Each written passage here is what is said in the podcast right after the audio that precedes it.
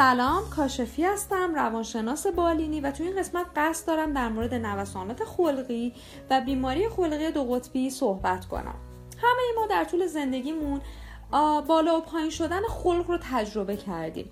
ولی اون دسته از نوسانات خلقی که مشکل آفرین هستند معمولا برخی یا تمام ویژگی هایی رو که الان می‌خوایم با هم مرور کنیم دارن. به این صورت که غیر قابل پیش بینی هستند یعنی فرد تغییر خلق پی در پی اما بدون نشونه های مشخص رو تجربه می‌کنه.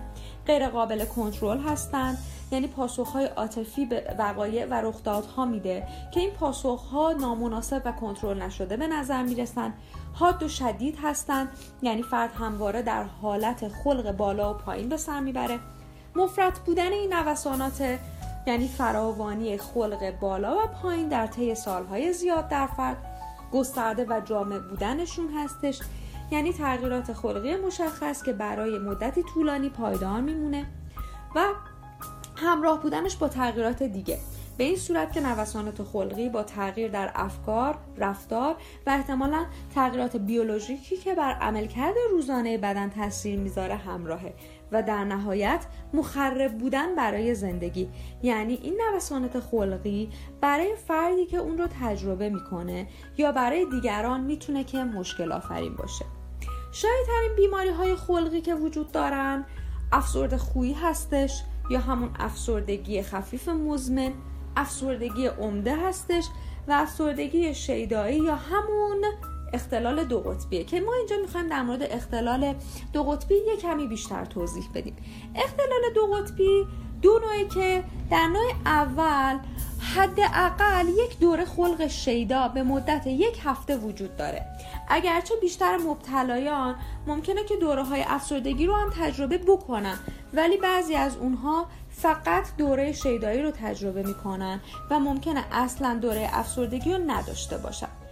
لازم به ذکره که بدونید بیماری های شیدایی کلا بر دو نوع مختلفه که وهله سرخوشی شیدایی داره و وهله ملال شیدایی. تو وهله سرخوشی شیدایی فرد بسیار خوشحاله و به حد افراطی خوشبینه. تو وهله ملال شیدایی فرد در حد بسیار افراطی بیقرار و ناآرومه.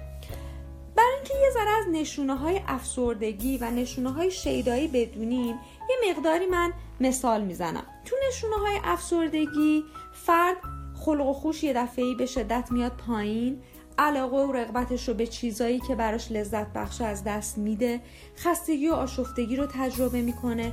افزایش یا کاهش اشتها کاهش توانایی فکر کردن و تمرکز رو تجربه می‌کنه و احساس بیارزش بودن داره. تو نشانه های شیدایی فرد به این صورته که نیازش به خواب کم میشه پر حرف میشه کارهای پرخطر رو بیشتر انجام میده تجربه ذهنی حجوم افکار رو داره. افزایش عزت نفس رو به صورت افراطی داره. همش می‌خواد فعالیت های هدفمند بیشتری رو انجام بده و غلوف کردن و بزرگ نمایی ایده ها و آرمان ها رو داره. توی دو قطبی نوع دوم فرد میاد بیش از یک دور افسردگی شدید رو تجربه می‌کنه در صورتی که شدت خلق شیدایی کمتره. و به همین دلیل به این نوع بیماری دو قطبی شیدایی خفیف هم گفته میشه. اینکه بیایم و ببینیم اصلا برای چی این اختلال به وجود میاد یا اصلا بدونیم چرا این شکل گرفته؟ هنوز نتونستن یه دلیل قطعی براش بیارن. ولی تحقیقات نشون میده که اختلال دو قطبی منشأ ارسی داره. یعنی ژنها بیشتر از تربیت توی این اختلال موثرن. و دلیل دیگه مشکل فیزیکی در قسمتی از مغز هستش که کنترل حالات روحی رو به عهده داره. به این دلیل درمان اختلال دو قطبی به صورت دارو درمانی به علاوه روان درمانی هستش. و در آخر یادمون باشه که نوسانات خلقی ممکنه گاهی توسط استرس به وجود بیاد. پس تا جایی که می‌تونیم آرامش خودمون رو حفظ کنیم و کمتر در معرض استرسورها باشیم. ممنون از توجهتون. خدا نگهدار. تهیه شده در مرکز تحقیقات سبز و سالم. می‌تونید برای شنیدن پادکست های بیشتر به آدرس www.sabzosalem.com مراجعه بکنید.